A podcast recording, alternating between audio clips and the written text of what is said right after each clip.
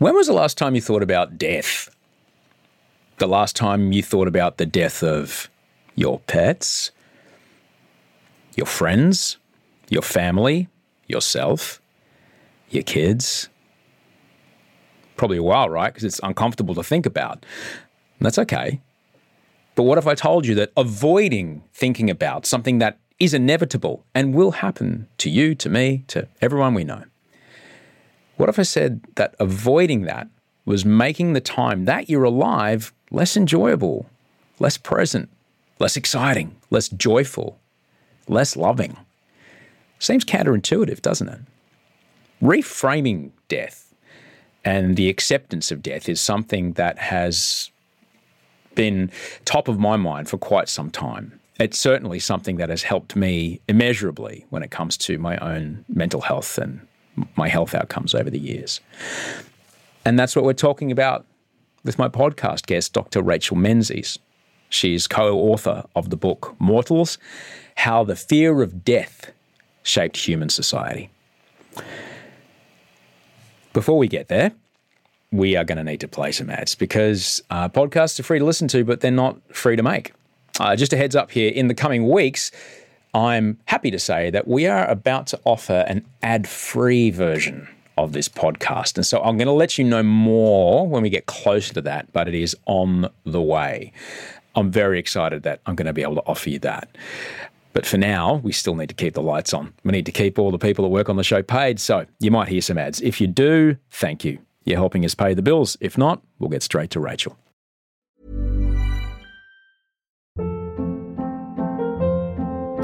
Hold up. What was that? Boring. No flavor. That was as bad as those leftovers you ate all week. Keke Palmer here, and it's time to say hello to something fresh and guilt-free. Hello Fresh. Jazz up dinner with pecan-crusted chicken or garlic butter shrimp scampi. Now that's music to my mouth. Hello Fresh. Let's get this dinner party started. Discover all the delicious possibilities at hellofresh.com. Hey, I'm Ryan Reynolds. Recently, I asked Mint Mobile's legal team if big wireless companies are allowed to raise prices due to inflation. They said yes. And then when I asked if raising prices technically violates those onerous two year contracts, they said, What the f are you talking about, you insane Hollywood ass? So to recap, we're cutting the price of Mint Unlimited from $30 a month to just $15 a month. Give it a try at mintmobile.com slash switch. $45 up front for three months plus taxes and fees. Promo rate for new customers for limited time. Unlimited more than 40 gigabytes per month. Slows. Full terms at mintmobile.com. There's never been a faster or easier way to start your weight loss journey than with PlushCare. PlushCare accepts most insurance plans and gives you online access to board-certified physicians who can prescribe FDA-approved weight loss medications like Wegovy and Zepbound for those who qualify. Take charge of your health and speak with a board-certified physician about a weight loss plan that's right for you. Get started today at plushcare.com slash weight loss. That's plushcare.com slash weight loss. plushcare.com slash weight loss. Fears of death affect the kind of treatment people get at the end of life. In general, in medicine, death is seen as a failure. You failed if you've let a patient die, as opposed to seeing death as something that happens to all of us.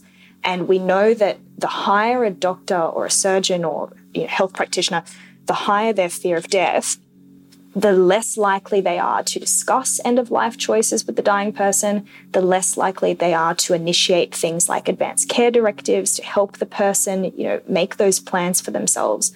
So if we don't deal with these kinds of fears, unfortunately it leads to people dying in ways that they might not wish to die. Most Australians want to die at home, but very few Australians actually get that. Most Australians die in hospital. And part of that comes from not having these conversations if we were able to start accepting death, it would lead to a complete shift in the way that we respond to the dying and probably the quality of those last moments for the dying person. That is clinical psychologist and author Dr. Rachel Menzies, and this is Better Than Yesterday.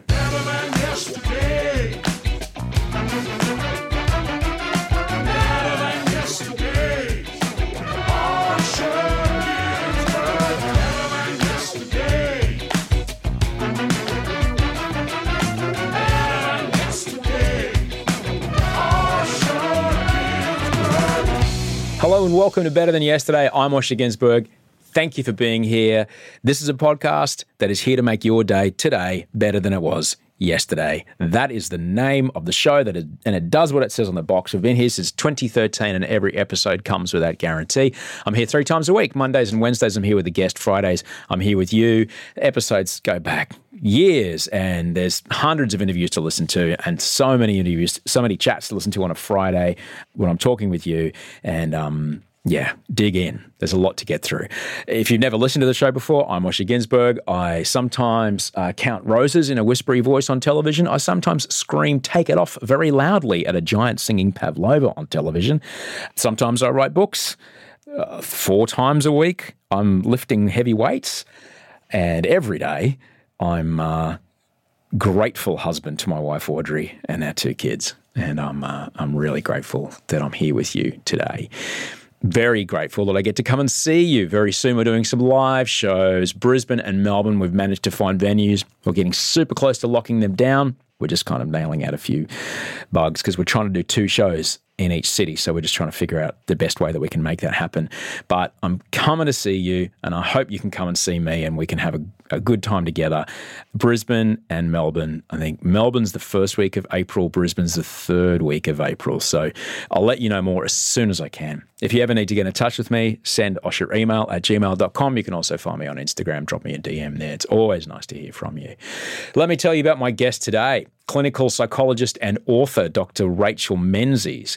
She focuses her work on how our inevitable death shapes our lives. She's co written three books with her dad on the subject, including, I love the titles, Curing the Dread of Death Theory, Research, and Practice, Tales from the Valley of Death reflects from psychotherapy on fear and death, and the latest book she's written with her father, Mortals How the Fear of Death Shaped Human Society. And that's the, the kind of nexus of our conversation today. And it's, it's fascinating.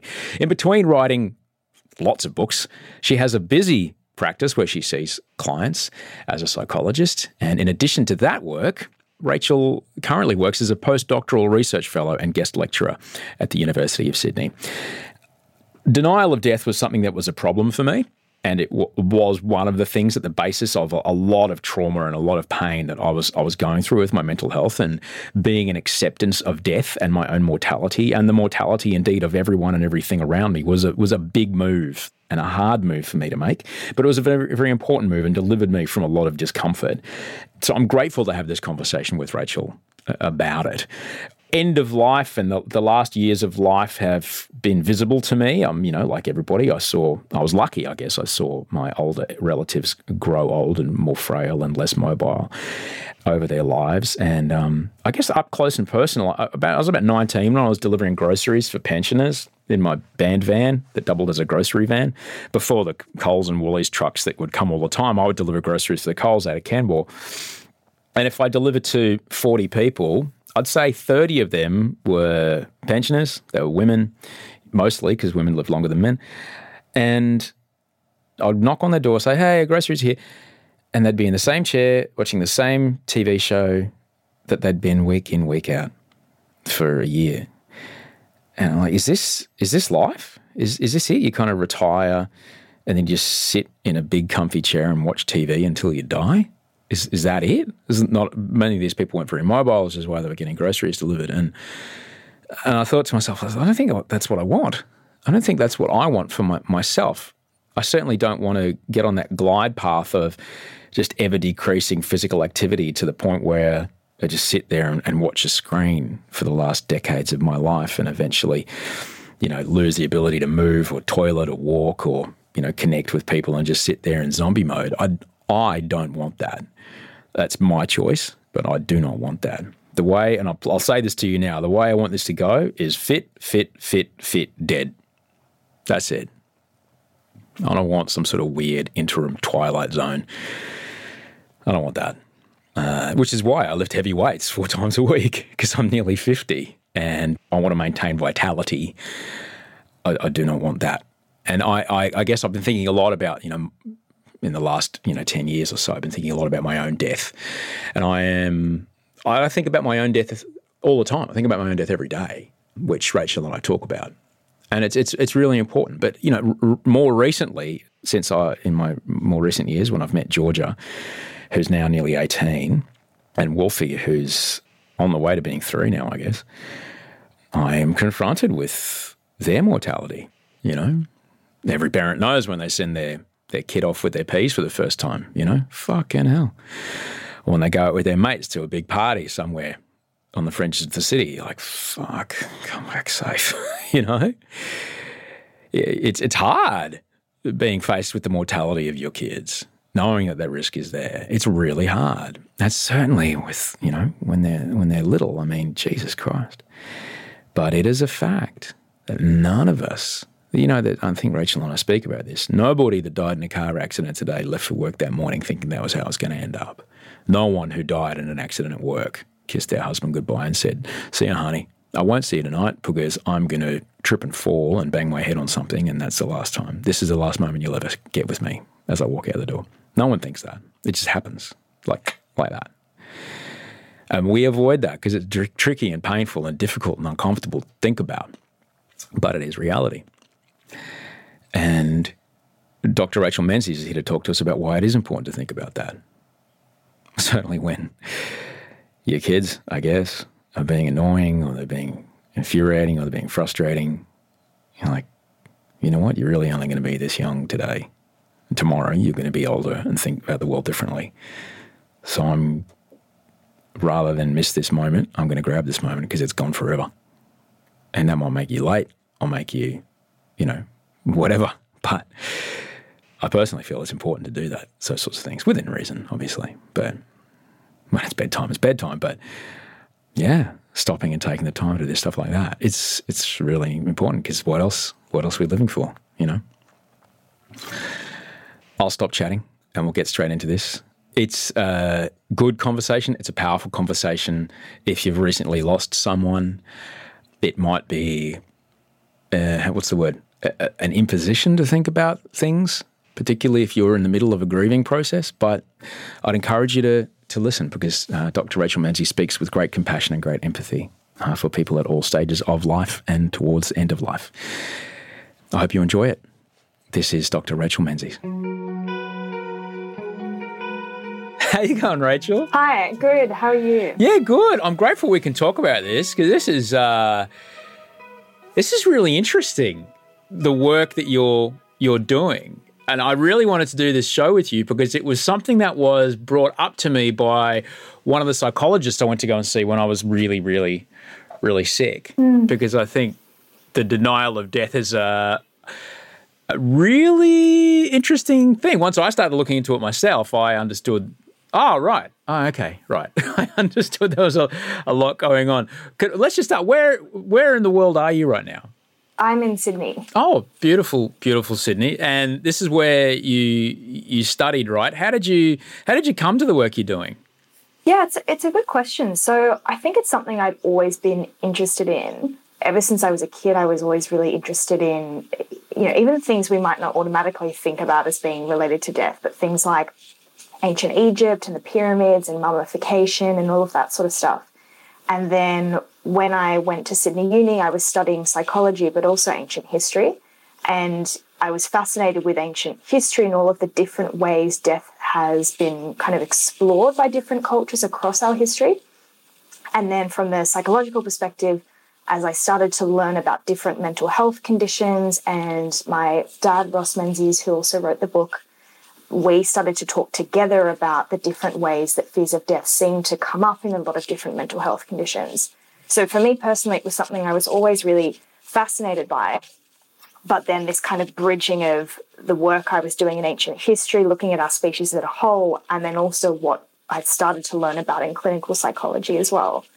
So, A, your dad sounds like he was interested in in death for a very long time. There must have been some fun conversations when you were little. definitely, definitely. It's never a never a normal, you know, dinner table conversation in our house. Well, I, I find that because both my folks were were doctors as well, and they talked about death all the time. Like they would just kind of casually come home and say, "Oh yeah, we had to, you know, this happened at work today," and you know, mm. as kids, you're like, "What?" And mum would just be like, because mum was an anaesthetist, so she's so seen it so many times.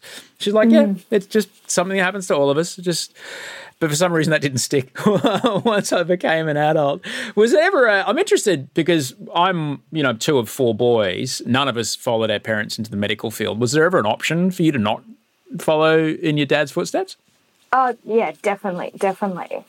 It was always, as in, definitely there was an option to not to not follow him there were other things I was interested in. Ancient history was the only other thing that ever really seemed like a other good option. But ever since I was young, I was just genuinely really interested in psychology and became more and more interested in it as I actually started to study it at uni.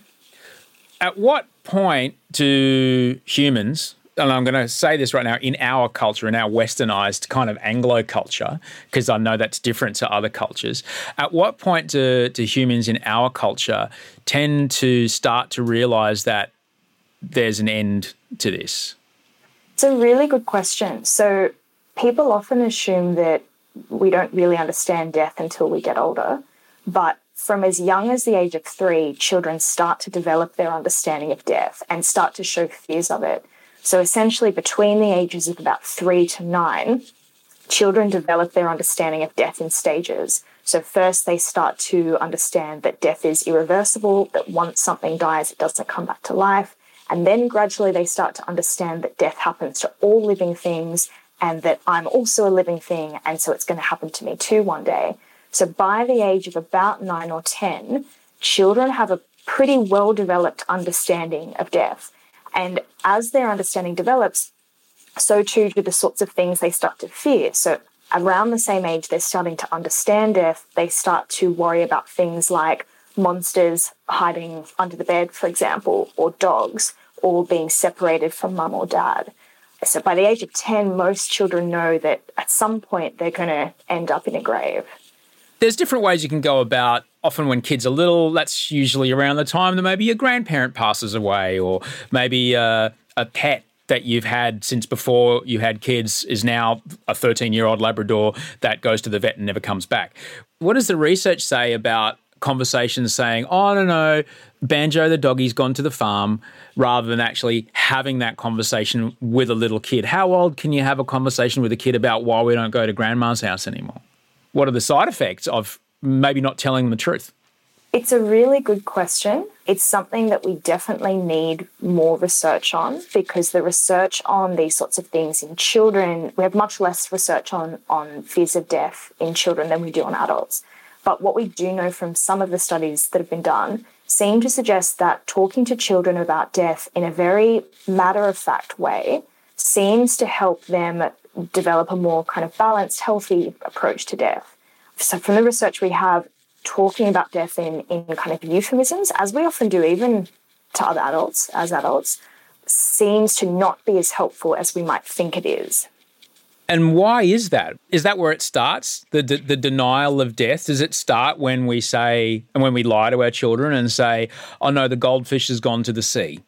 Yeah, look, it's it's very possible. I mean, I remember when I was a kid, we would go on on road trips and things, and if we passed a dead animal on the road and I would ask my dad, What's that? He would tell me, Oh, it's just a stuffed toy. It's a stuffed animal. Don't worry about it. So, this is something we all have this tendency to do.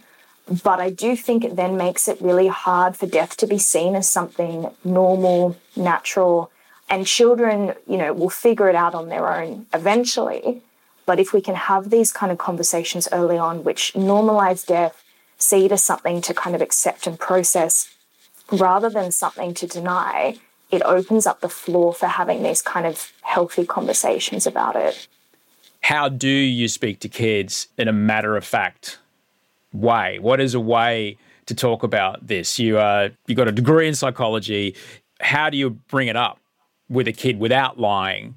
Because I'm guessing when your dad was saying, your dad, you know, Ross Menzies, the, you know, the founding director of the Anxiety Disorders Clinic, like even he tells his little daughter, oh, no, no, it's just a stuffed animal. His uncomfortable feelings about the death is preventing him from having a conversation with his daughter, a matter of fact conversation. So, how can we firstly center ourselves before we talk to our kid about death?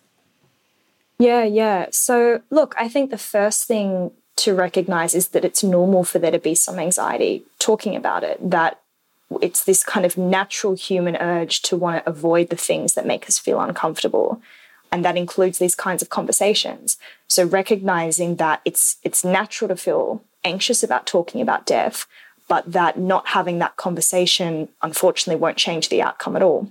So recognizing that and then also just answering, I guess, the children's questions in a in a really matter of fact way, you know, in terms of saying things like, "Oh, they've they've died. What does that mean?" Well, it means that they've they were alive for this many years, and at the moment they're now buried at this cemetery. Why don't we go visit the cemetery and talk more about it? Just kind of opening up the ground, I guess, for those conversations. And of course, you know, kids might just be happy with that answer. Some kids will be more inquisitive and want to ask more, and mm. that's completely appropriate. But giving that kind of answer, I don't think there's anything wrong with. I can see how it starts to get towards where your book takes us, how the fear of death shaped human society. This idea of wanting to put distance between us and the thing that makes us feel uncomfortable, or put things between us and the thing that makes us feel uncomfortable, has shaped certainly our super consumerist individual individualistic society and I wonder where we'd be without it, but I'm kind of fascinated to see when did this kind of begin? When did we start to be, oh, we don't talk about it. We, you know, here, buy this thing. Here, have this. It's going to be better if you own this thing. Yeah, yeah. So in the 1970s, Ernest Becker, who was an anthropologist, published the book The Denial of Death, which won him the Pulitzer Prize. And Becker argued that essentially all of human culture is created as one big, elaborate defense against death. So I, as an individual, will one day die, but my culture is presumably going to live on beyond me. That includes things like the values of my culture, such as values like consumerism, materialism. This includes things like political beliefs, religious beliefs, that the entirety of human culture is created to give us a sense of significance and meaning so that we don't feel like we're just one of the other animals on this earth.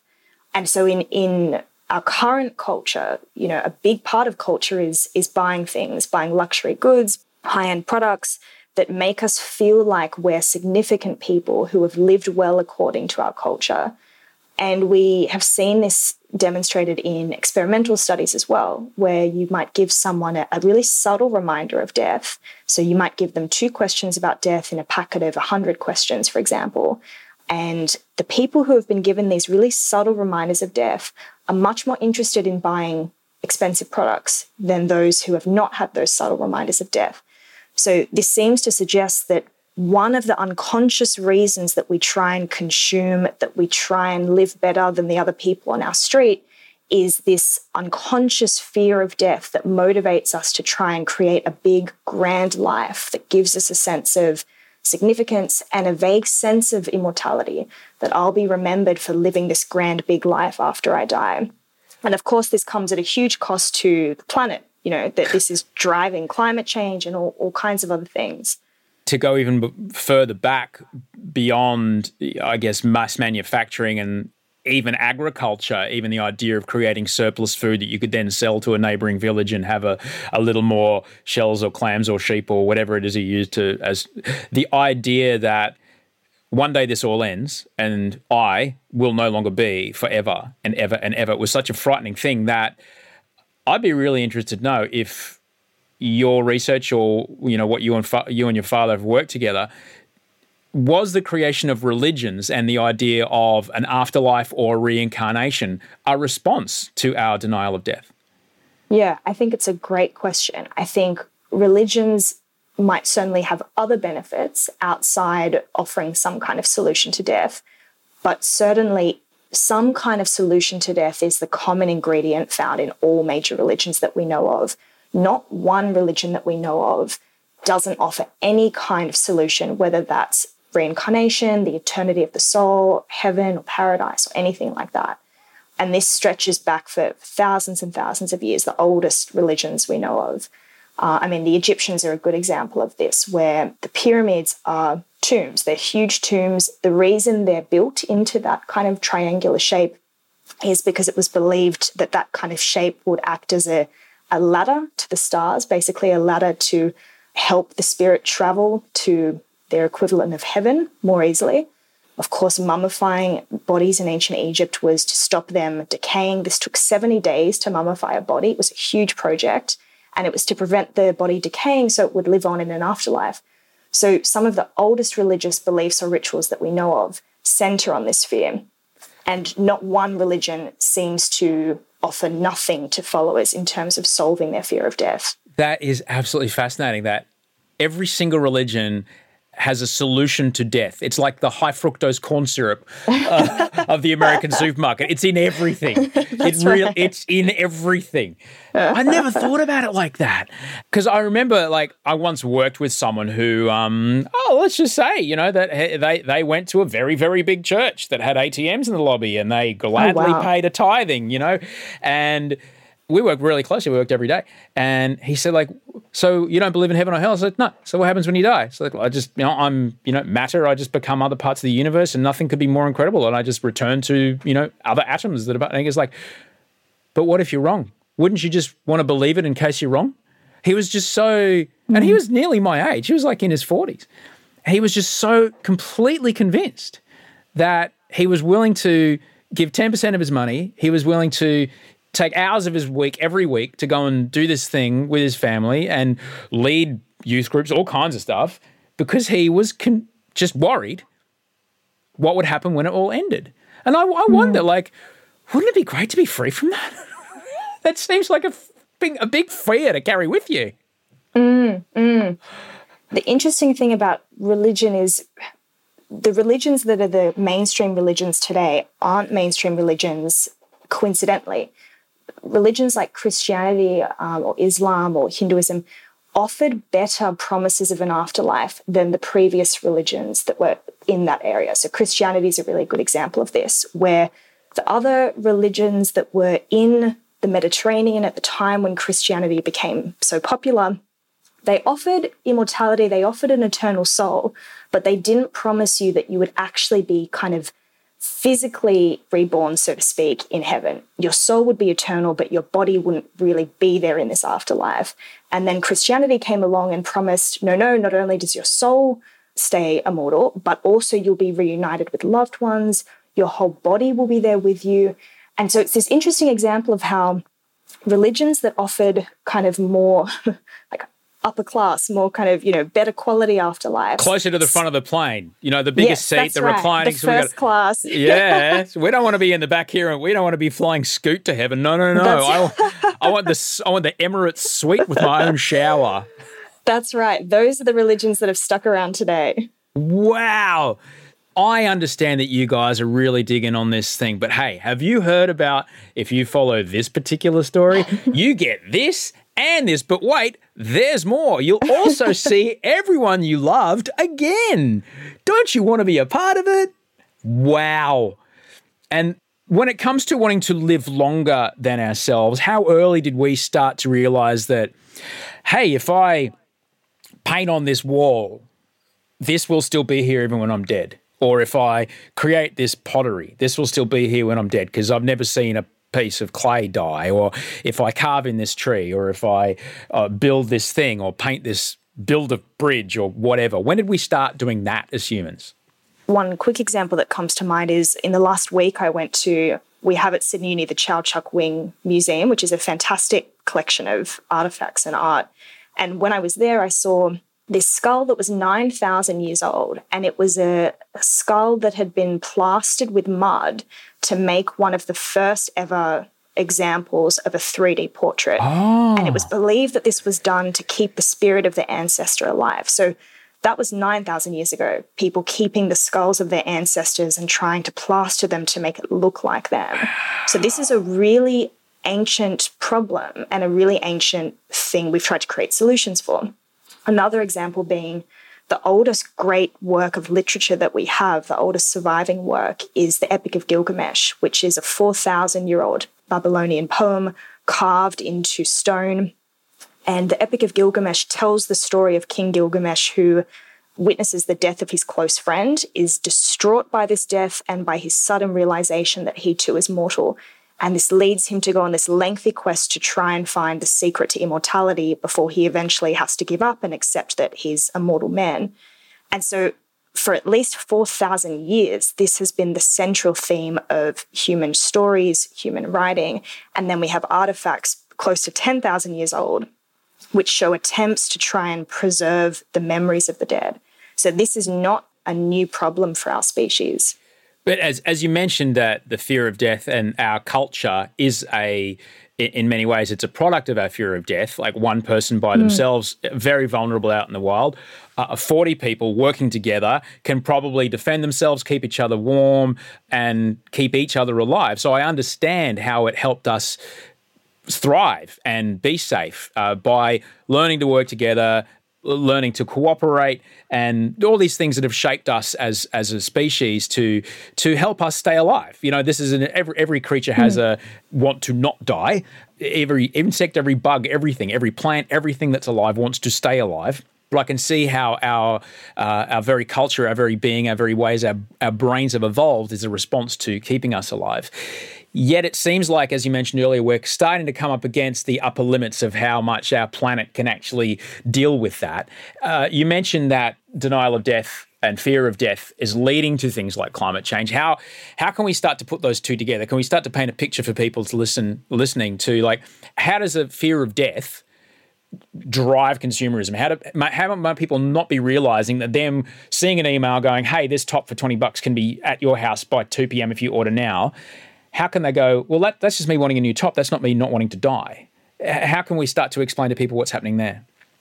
I guess the first thing to realize is that a lot of these fears are unconscious. So if I can start to look at my behaviors and ask myself, why am I really doing this? It can help us question whether we want to be doing these things and whether there might be a better way to live.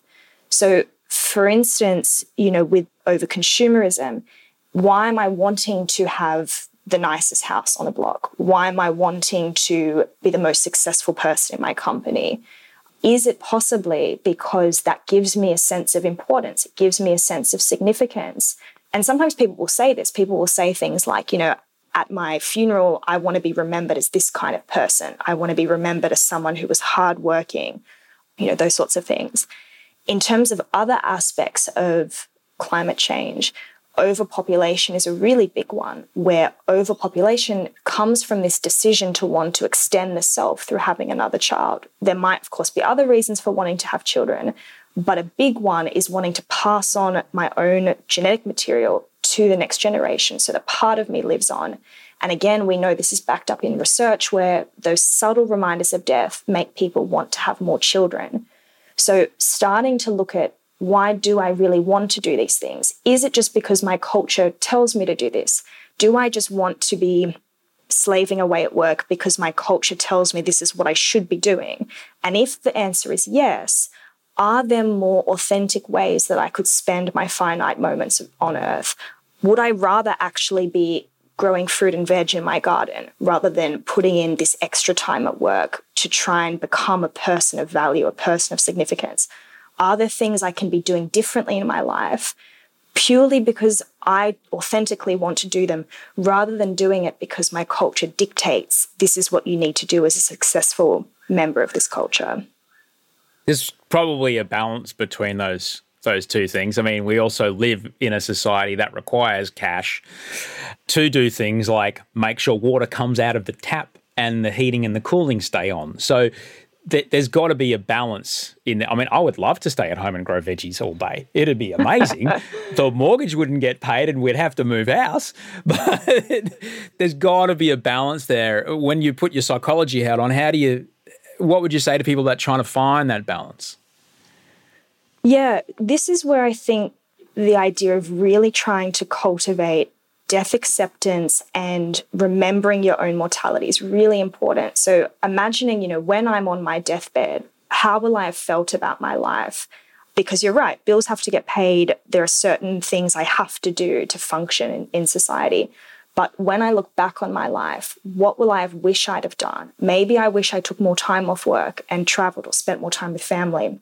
Maybe I wish I, you know, maybe there was something completely different that I wish I did that I never did thinking about if I only have 800,000 hours on earth, how do I want to spend that time? Some of it will have to be spent fulfilling responsibilities, for instance, but not all of it. And this is where the idea if I can bring my own mortality and impermanence to mind, even on a daily basis, it helps me carve out the kind of life that I'm going to be less likely to regret when I am dying. And one of the one of the top five regrets of the dying is having worked as much as they did. yeah. So this is a real problem that people face. And it's it's a normal, it's a normal thing to do. It's very easy to block out death and pretend we're going to live forever. But if I know at one point it's all going to end, can I live in a way that makes me feel like I'm living a meaningful life, tasting delicious food, watching good TV, doing stuff that makes me feel like I'm having a rich existence rather than being blind to the fact that it's all going to end one day. For people who've never done that, just the idea of like contemplating your own death is terrifying. You're asking people to do it every day. Is there a way to do I mean like there's a way to do journaling, there's a way to do gratitude, there's a pretty simple, tried and true way. Is there a way to contemplate your own death? Yeah, I mean, there's there's a couple of different ways. So the idea of memento mori, which translates to remember you will die, is a really old ancient idea. This idea of trying to surround yourself with reminders of death. So in 14th and 15th century Europe, this would be done through having, you know, a skull on your desk, whether that's a real skull or, or an artificial skull, having images of death in your environment. So, this is quite an ancient tradition of surrounding yourself with visual reminders of death to help you live the kind of life you want to live. Today, of course, we have the benefit of modern technology, which can make that a lot easier. So, there are various apps you can download to help with this. One is an app that we've developed called Kick the Bucket, which twice a day prompts you with a quote about death, again, to kind of cultivate this daily acceptance and reminder of death. So there's all kinds of ways you can do it. The death positive movement is also a more recent example of this, where this was a movement that started about 10 or 20 years ago, encouraging people to open up conversations about death. And so there have been things like death cafes, which have popped up in thousands of places around the world where people will go to a cafe with strangers and just talk about death in a non judgmental way, or host your own event like a death over dinner. If you look into the death positive movement, there are a lot of different ways that we can start to normalize death for ourselves and cultivate that acceptance.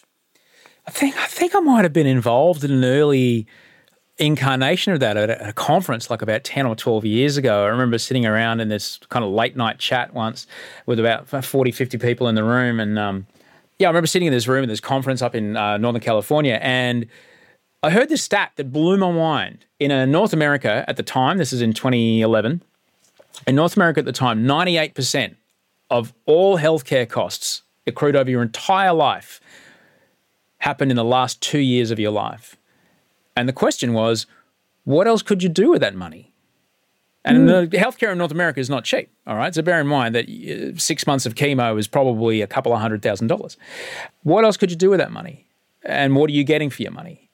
And that was the basis of the start of the conversation of, well, what if we thought about death differently? What if we got to a particular point of age, achievement, and went, all right, from here on, whatever happens. And then that wealth or whatever that you've accrued or that can go to somewhere else, go to charity, go to your family, go go wherever. And I, I guess I was lucky mm. to have that conversation back then, but I don't know, it's a very privileged white person thing to have that opportunity and have that option to have that healthcare to spend the money on.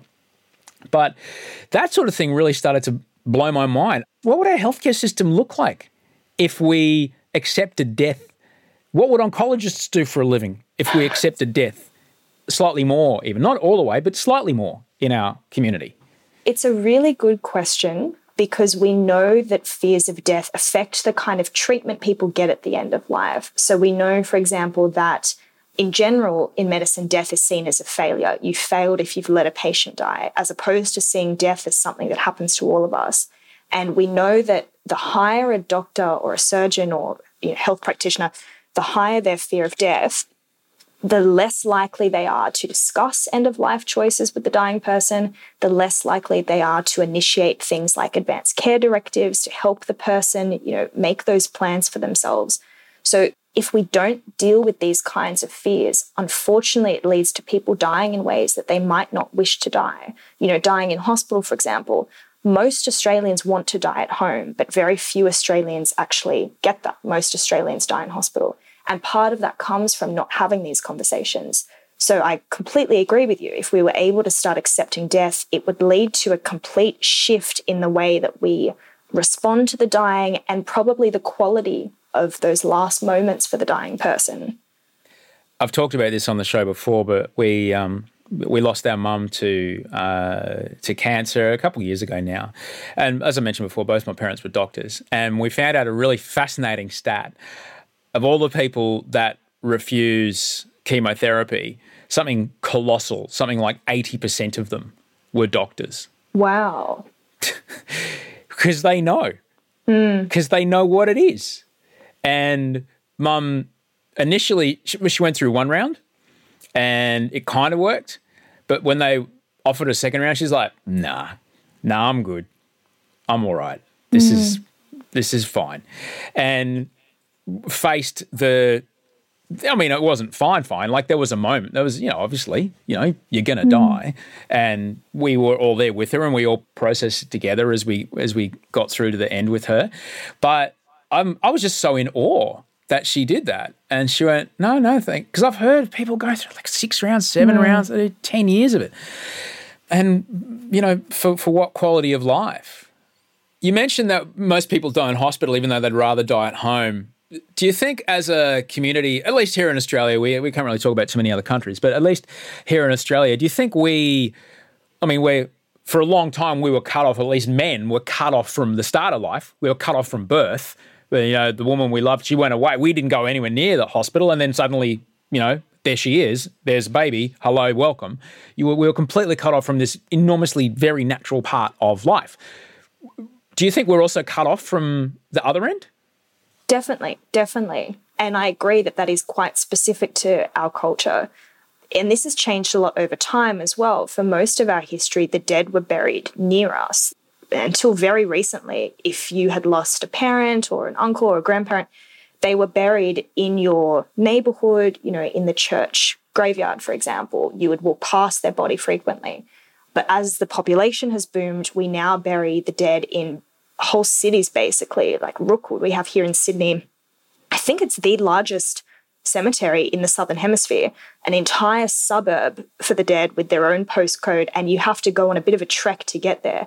So we now no longer have our dead near us. The dead, like we said, die in hospitals or in nursing homes rather than dying in the home as they have for thousands and thousands of years.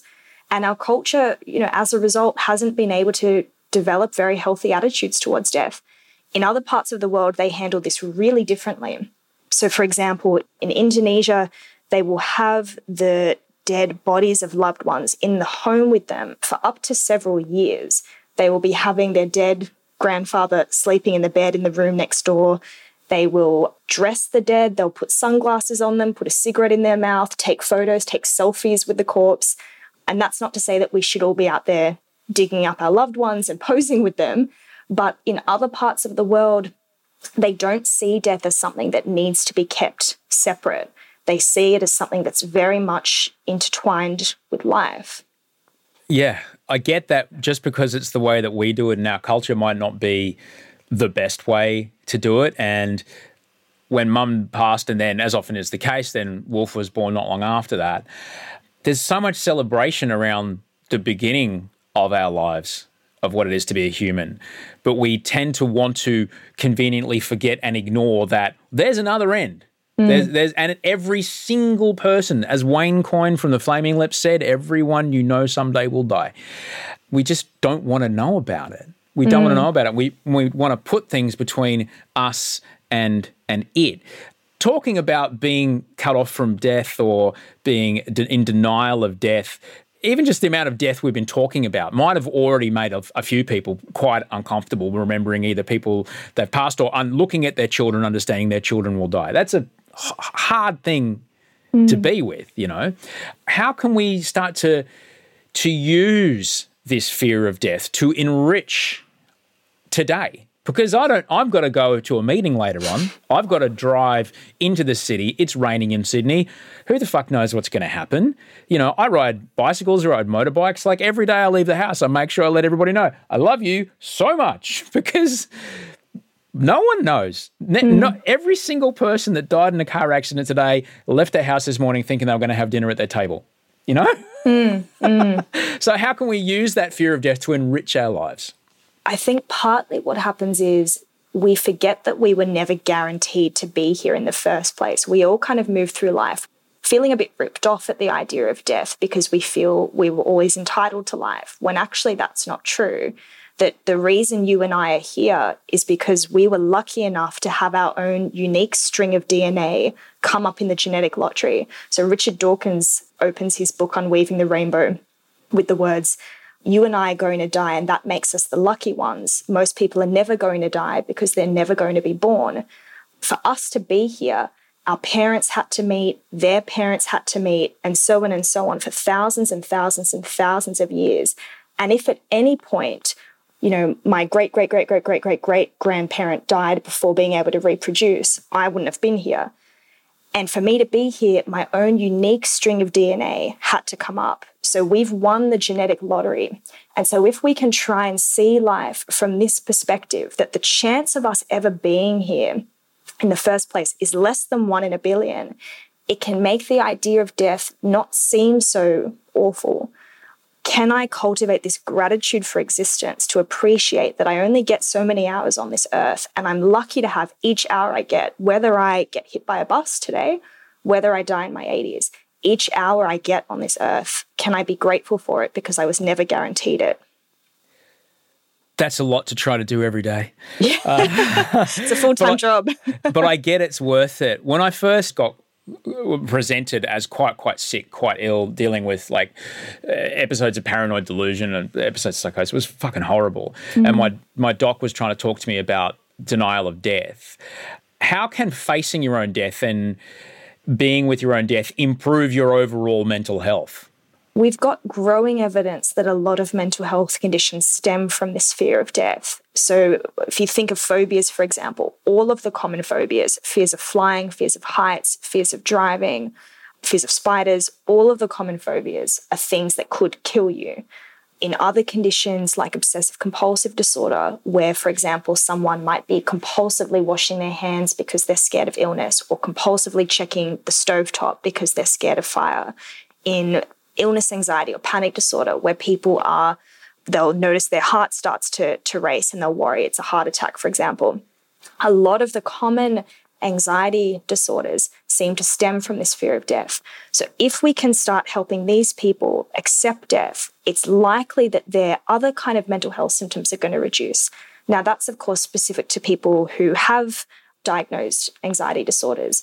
But even in general we know that reduced death anxiety is associated with reduced depression, with better overall well being, with better psychological and physical health. So, if we can start to try and accept death, even in really small ways, even just trying to open up this conversation with a loved one, or watching a movie or a documentary to do with death, reading a book about it, this can help us start to achieve a better quality life. We'll be back with Dr. Rachel Menzies in just a moment. Um, we do have to stop the show for a sec to play some ads. We you might hear some ads, you might not hear some ads. It all depends on where you're listening and how you're listening. But we are going to offer an ad-free version of the podcast very soon. So I'll let you know about that in coming weeks. There's also live shows where we can be together in the same room. Um, Melbourne first week of April, Brisbane third week of April. I'll have the dates for you this week. I would ask you one thing: if this podcast does bring you value, if this conversation is something you think, you know what, my mate Gavin, he'd appreciate this. You know, hit share. If your friend's not Gavin, I don't know. Hit share in the top corner of your podcast app, and just text it to someone, or send it as a DM, or put it up as a post, or or just mention it to someone in conversation or, you know, tell the person, tell the doctor, whatever you're having a chat with, whoever you're having a chat with this week, just let them know. Oh, yeah, I listened to a podcast about that this week. Yeah, there it is. There it is. Show them to it on their phone. There it is. That's how you do it. Off you go. That helps us enormously. So, as I said, we do have to pay the bills. We do have to keep the lights on here. There's plenty of people that help me make this show, and they don't work for free because they're very good at what they do. So, you might hear an ad here. If you do, thank you. If not, we'll keep rolling on with Dr. Rachel Menzies. Ryan Reynolds here from Mint Mobile. With the price of just about everything going up during inflation, we thought we'd bring our prices down. So to help us, we brought in a reverse auctioneer, which is apparently a thing. Mint Mobile unlimited premium wireless. Ready to get 30, 30, bit to get 30, bit to get 20, 20, 20, bit to get 20, 20, bit to get 15, 15, 15, 15 just 15 bucks a month. So, Give it a try at mintmobile.com/switch. slash $45 upfront for three months plus taxes and fees. Promo for new customers for limited time. Unlimited more than 40 gigabytes per month. Slows. Full terms at mintmobile.com. Hold up. What was that? Boring. No flavor. That was as bad as those leftovers you ate all week. Keke Palmer here, and it's time to say hello to something fresh and guilt-free. Hello Fresh. Jazz up dinner with pecan-crusted chicken or garlic butter shrimp scampi. Now that's music to my mouth. Hello Fresh. Let's get this dinner party started. Discover all the delicious possibilities at hellofresh.com.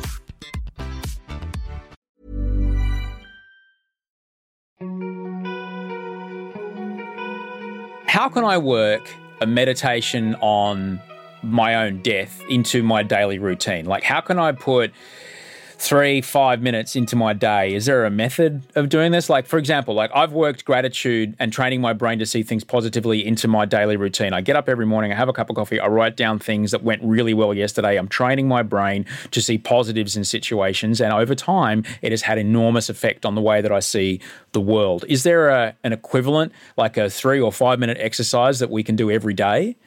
Yeah, so uh, there would be a few options. So in Buddhism, for example, a common meditation practice is vividly imagining your own corpse decaying. Now, maybe that's a bit full on for your your morning, you know, getting ready for work routine, but that would be an example of of trying to really imagine the idea of my body decaying. Now, you might do different versions of that. You might be imagining what would be said at your funeral and using that to help guide your day. You know, if I take a couple of minutes to think about picturing my tombstone, picturing what might be on that tombstone, and can I live today in a way that would be in line with what I want people to remember me for, for instance? Anything like that, anything that's either kind of imagining the end of life, imagining the tombstone. And we know from research that exposure therapy is the most effective way to reduce fears of death. And this can involve things like imagining my funeral, imagining myself on my deathbed. So that would be, I guess, one way if you were wanting a kind of three to five minute regular exercise is just imagining something to do with the end of life, such as those things. When you, and you've mentioned it twice now, when you mention the number of hours that I have left alive, I've felt a shudder go through my body, and even like this is someone who's told you, like, like I, I know, I know how I want to die. I, I you know, mm. I, I, know what kind of life. I, I'm very aware that it's going to happen. I accept that it might happen every time I ride my bicycle, but it still sends a shudder through my body. When you when you talk about it like that, it's still. Do you still get hit by it? Like you're someone who researches death anxiety and fear of death, and you've written books on the subject. Like, do you still get hit by it? Yeah, definitely, definitely. And that's why I guess I try and do it to to really keep reminding myself this gig is not going to last forever. So am I happy with what I'm doing right now? You know, do I really want to get into this argument on Twitter with this stranger over this trivial thing? Or is there something more productive I could be doing right now? Now, I don't always pick the right choice there, but I do still get hit by it. And particularly having those apps that prompt you at random times with a reminder. I might be again doing something that feels really important, getting stressed about a deadline. And then that comes up, you know, remember you will die or something on my on my phone. And it is that moment of, okay, shit, what am I doing here? Let's get my priorities in order right now so I do still get hit by it. And, you know, particularly when you hear of those kind of deaths we see as being particularly shocking, particularly tragic, you know, young people dying, for example, it does still definitely hit me. But I try and use it, I guess, as that as that reminder to take stock of what I'm doing right now and really think about what do I want to do with the time I have left we can choose, uh, in the words of Bill Hicks, we can choose to see the world through the eyes of fear or the eyes of love. All it takes is a blink. We can decide to see how we see absolutely everything. What's the inverse of fear of death? What's the inverse of, of denial of death, and what does that what does that bring you? I suppose it would be anywhere between acceptance and celebration. You know, I don't have to celebrate death. I don't have to feel happy about it But because I can't control it, I need to try and accept it. And there are places around the world that do actually celebrate it. You know, in Mexico and other countries in that region, they have festivals like the Day of the Dead, where it's not just an acceptance or commemoration of the dead, but it really is a celebration of it. They will party, they will meet with family, picnic in cemeteries. That, that real celebration of death as just the natural flip side of, of life brings you much more sense of peace and a much better ability to cope when we do inevitably lose people that we love. So that fear response is a really natural response. It's something that has been with our species for thousands and thousands of years. But can we try and take steps to move in the other direction? Knowing that I was speaking to you today really it changed my evening because last night we watched Wolfie, who's just over two, we watched him play hide and seek for the very first time with his big sister. He counted to three and then he went and found her. And it was the most incredible, most cute, wonderful, wonderful, wonderful thing uh, I think I've ever seen watching this this kid who I've known for a long time and this little one who's just come into our lives mm. playing together. And shall we say, there's been some medical procedures that means Audrey and I will never have another child. And so for half a second, I was super sad that I'd never get to see a kid do that for the first time again. And then I was like, but isn't that amazing? Mm. You've just see, witnessed this moment in history in this kid's life. And I was so grateful because I knew I was talking to you and it gave me this opportunity to reframe that moment and go, ah, but isn't that incredible? You just saw it. And it just changed it completely because otherwise it would have been overtaken with the sadness of, well, shop's closed, you know, mm. boo hoo. Instead, I was able to just reflect in this. And that was just so, A, thanks for doing this today because it allowed, it gave me that last night. But I, I, I would hope that people might be able to hear me talk about that and perhaps use that as a, as a way of, of maybe reframing the kind of stuff you're talking about. Mm, mm. I think that's a really good example of, you know, making the most of each moment and seeing it as a gift rather than as tragedy that it'll one day end.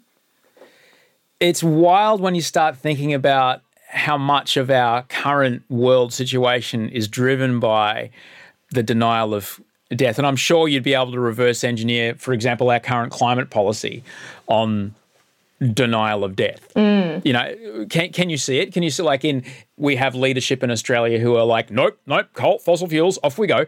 Is there denial of death in that? Absolutely, absolutely. I think a, a, lot of people, including a lot of politicians, can't really grab their head around the fact that we are mortal and that we are not, there is no guarantee we will be here forever. And so we will continue to do things that destroy the planet because of this erroneous sense of our own significance and immortality.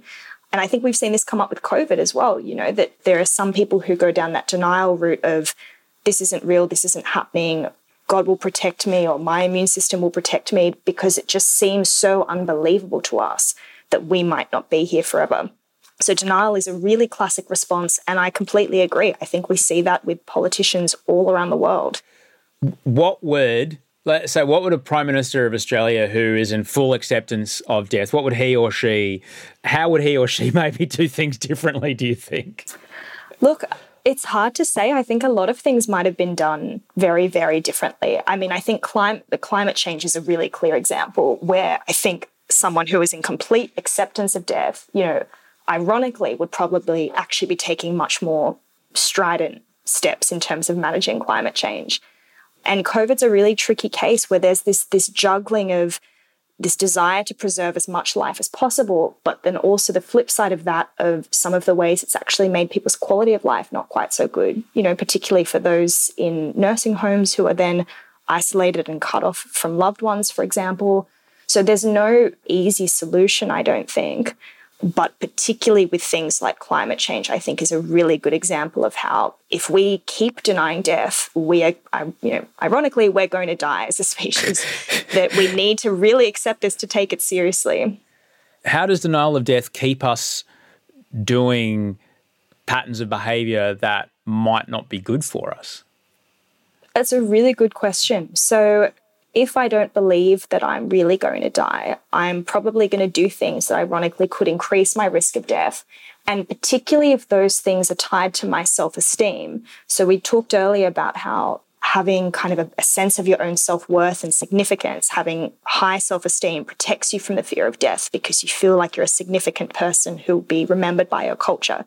Now, if I get my self esteem from behaviors that are actually risky behaviors, such as smoking or sun tanning or driving really fast, I'm actually going to be more likely to do those things when I'm reminded of death. So, when people who love tanning, for instance, are given subtle reminders of death, they actually say that they want to tan more. They're less interested in buying sunscreen and wearing sunscreen.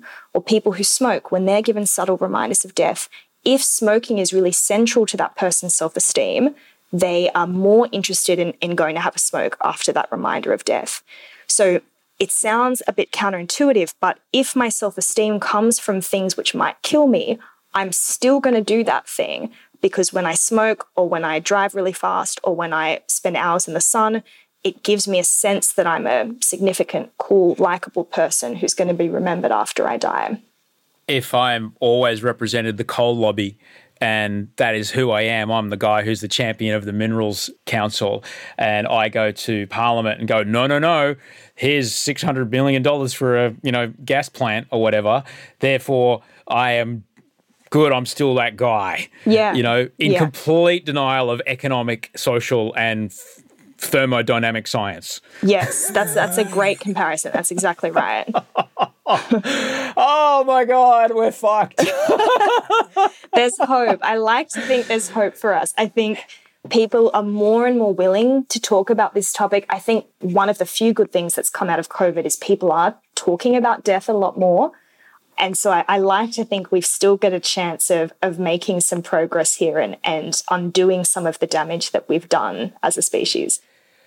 Rachel, I could talk to you for ages about this, but I'm so grateful that you're doing this work and that you're putting the work out there. And even just having this conversation, it might be the first time that a lot of people have even considered that their fear of death or not wanting to talk about death is actually impacting their happiness, their day to day life, their consumer choices, the way they interact with their family, and that it is, as you mentioned, at the root of so many things that kind of stand in the way between us and having a joyful day. I won't say existence because we don't know how today is going to end.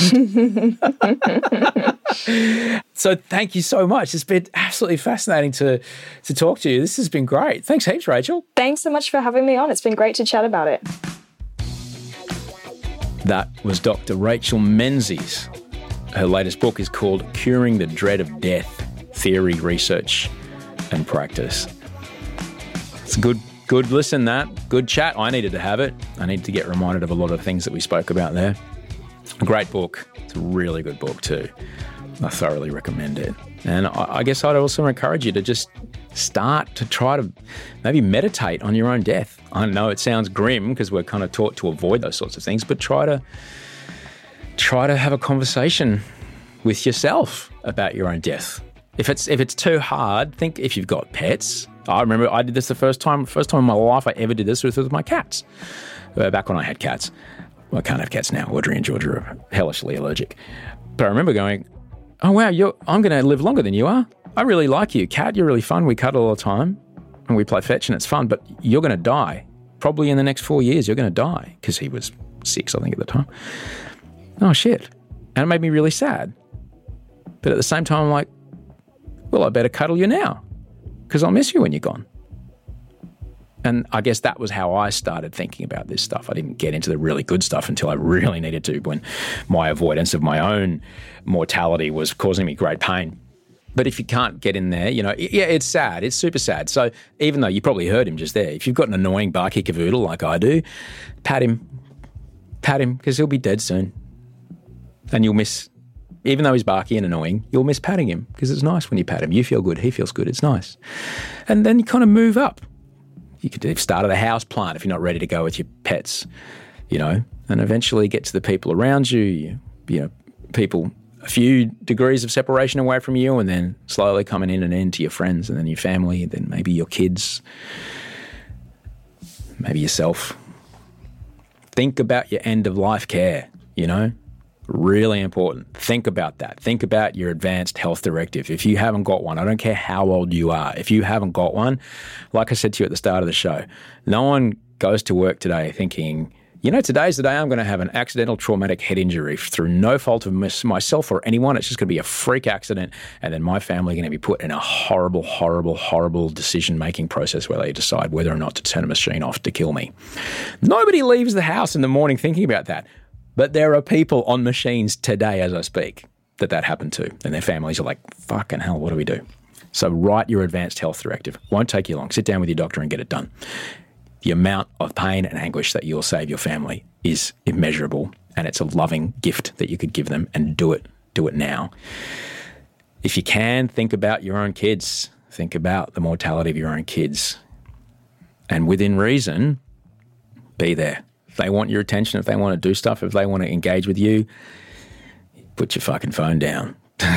watch your show later, do whatever it is you got to do later because they are literally only going to be that young today. I, I thought about because I knew this episode was coming up, and yesterday was a big day here in our house. Man, Wolf, I got the Ryobi out, and Wolf and I we dismantled his cot, pulled his cot apart, and then we pulled with his big bed. The, the, we left a box for his new big bed in the room and the mattress box in his room for a couple of days, so he knew it was coming. And then he and I, we, you know, we built the big bed together and we unpacked the mattress. And it's only when I pulled the cot out of the room in bits and pieces, I was like, shit, I never took a photo of the cot. Because when it's in that room, that room's just for sleep and, and stories and dark and, and resting time. We never really play in there. So, and now it's gone. That moment's gone. It's never coming back. He's never getting back in a cot. I'm never leaning over a railing to put him in his cot ever again, ever. And I was kind of sad about that, that I never took a picture of it. And it's gone forever. But at least I was, you know, I remember that I was there with those moments, you know. And it's like that, you know, one day, big bed, that's it. Gone if meditating on the death of your kids is too too hard, this was a, a, good way that I was given to me. Stav, who I used to work with, told me this. He said, one day, after carrying your child, you'll put them down, and you won't know it, but that'll be the last time you've ever picked them up because they're just too heavy and you physically can't do it. So every time you carry them, as they get bigger, carry them like it's the last time you'll ever carry them. And I guess that's a way to kind of uh, find a way to get into it. Like this is, might be the last time I ever hold them like this. And it's important because it makes that moment when you're holding them even more amazing. It's heavy, but it's worth it. All right? It's heavy going, but it's worth it. Hey, Wednesday, we're back here with a quick version of the show as we go through the back catalogue. Bree, who works on research and production support here, Bree is helping me go through the back catalogue and, and she's finding some of her favourite episodes, and I'm loving going through it with her ears. Erin Brockovich is on Wednesday. Yeah, the Erin, that Erin Brockovich, her, she's on Wednesday, and it's so good. So good. I can't wait for you to hear it. If you haven't heard the full episode, it's okay. It's only 20 minutes long and it'll give you a taster. Massive thanks to everybody that helped me make the show. Thank you to Andy Marr, my audio producer, who cut this one up, uh, cuts all of them up. Thank you to Toe Hider on the music, Bree Steele on research production and support, and of course, Rachel Barrett the executive producer of everything that I do, the woman who's the powerhouse, who's currently calling up venues in Brisbane and Melbourne and saying, listen, I know this. Can we organise? Yes, I know it's weird, but that's what he wants to do for the show. You reckon he can do it? Yep. And then she calls me back and goes, they can do it. I'm like, great. Yeah. I just come up with wacky ideas and she goes, I can make that happen. Like, I can't do any of this without Rachel. So get yourself a Rachel. She's the best. Rachel Barrett is the executive producer of everything that I do that you don't see on television, and she's amazing. Yet, she's working with me on some TV projects at the moment, and it's pretty cool. So I'm, I'm grateful. Rachel and Lauren and I, we make a pretty good team, and I'm pretty stoked about what we're doing there. So, Rachel, thank you. And thank you for listening, because without you, there is no show. That's plain and simple. Look after yourself. I'll see you on Wednesday with Erin Brockovich. Until we speak next time, sleep well and dream of beautiful things. Ever catch yourself eating the same flavorless dinner three days in a row? Dreaming of something better? Well, HelloFresh is your guilt free dream come true, baby. It's me, Keke Palmer. Let's wake up those taste buds with hot, juicy pecan crusted chicken or garlic butter shrimp scampi. Mm. Hello Fresh. Stop dreaming of all the delicious possibilities and dig in at HelloFresh.com. Let's get this dinner party started.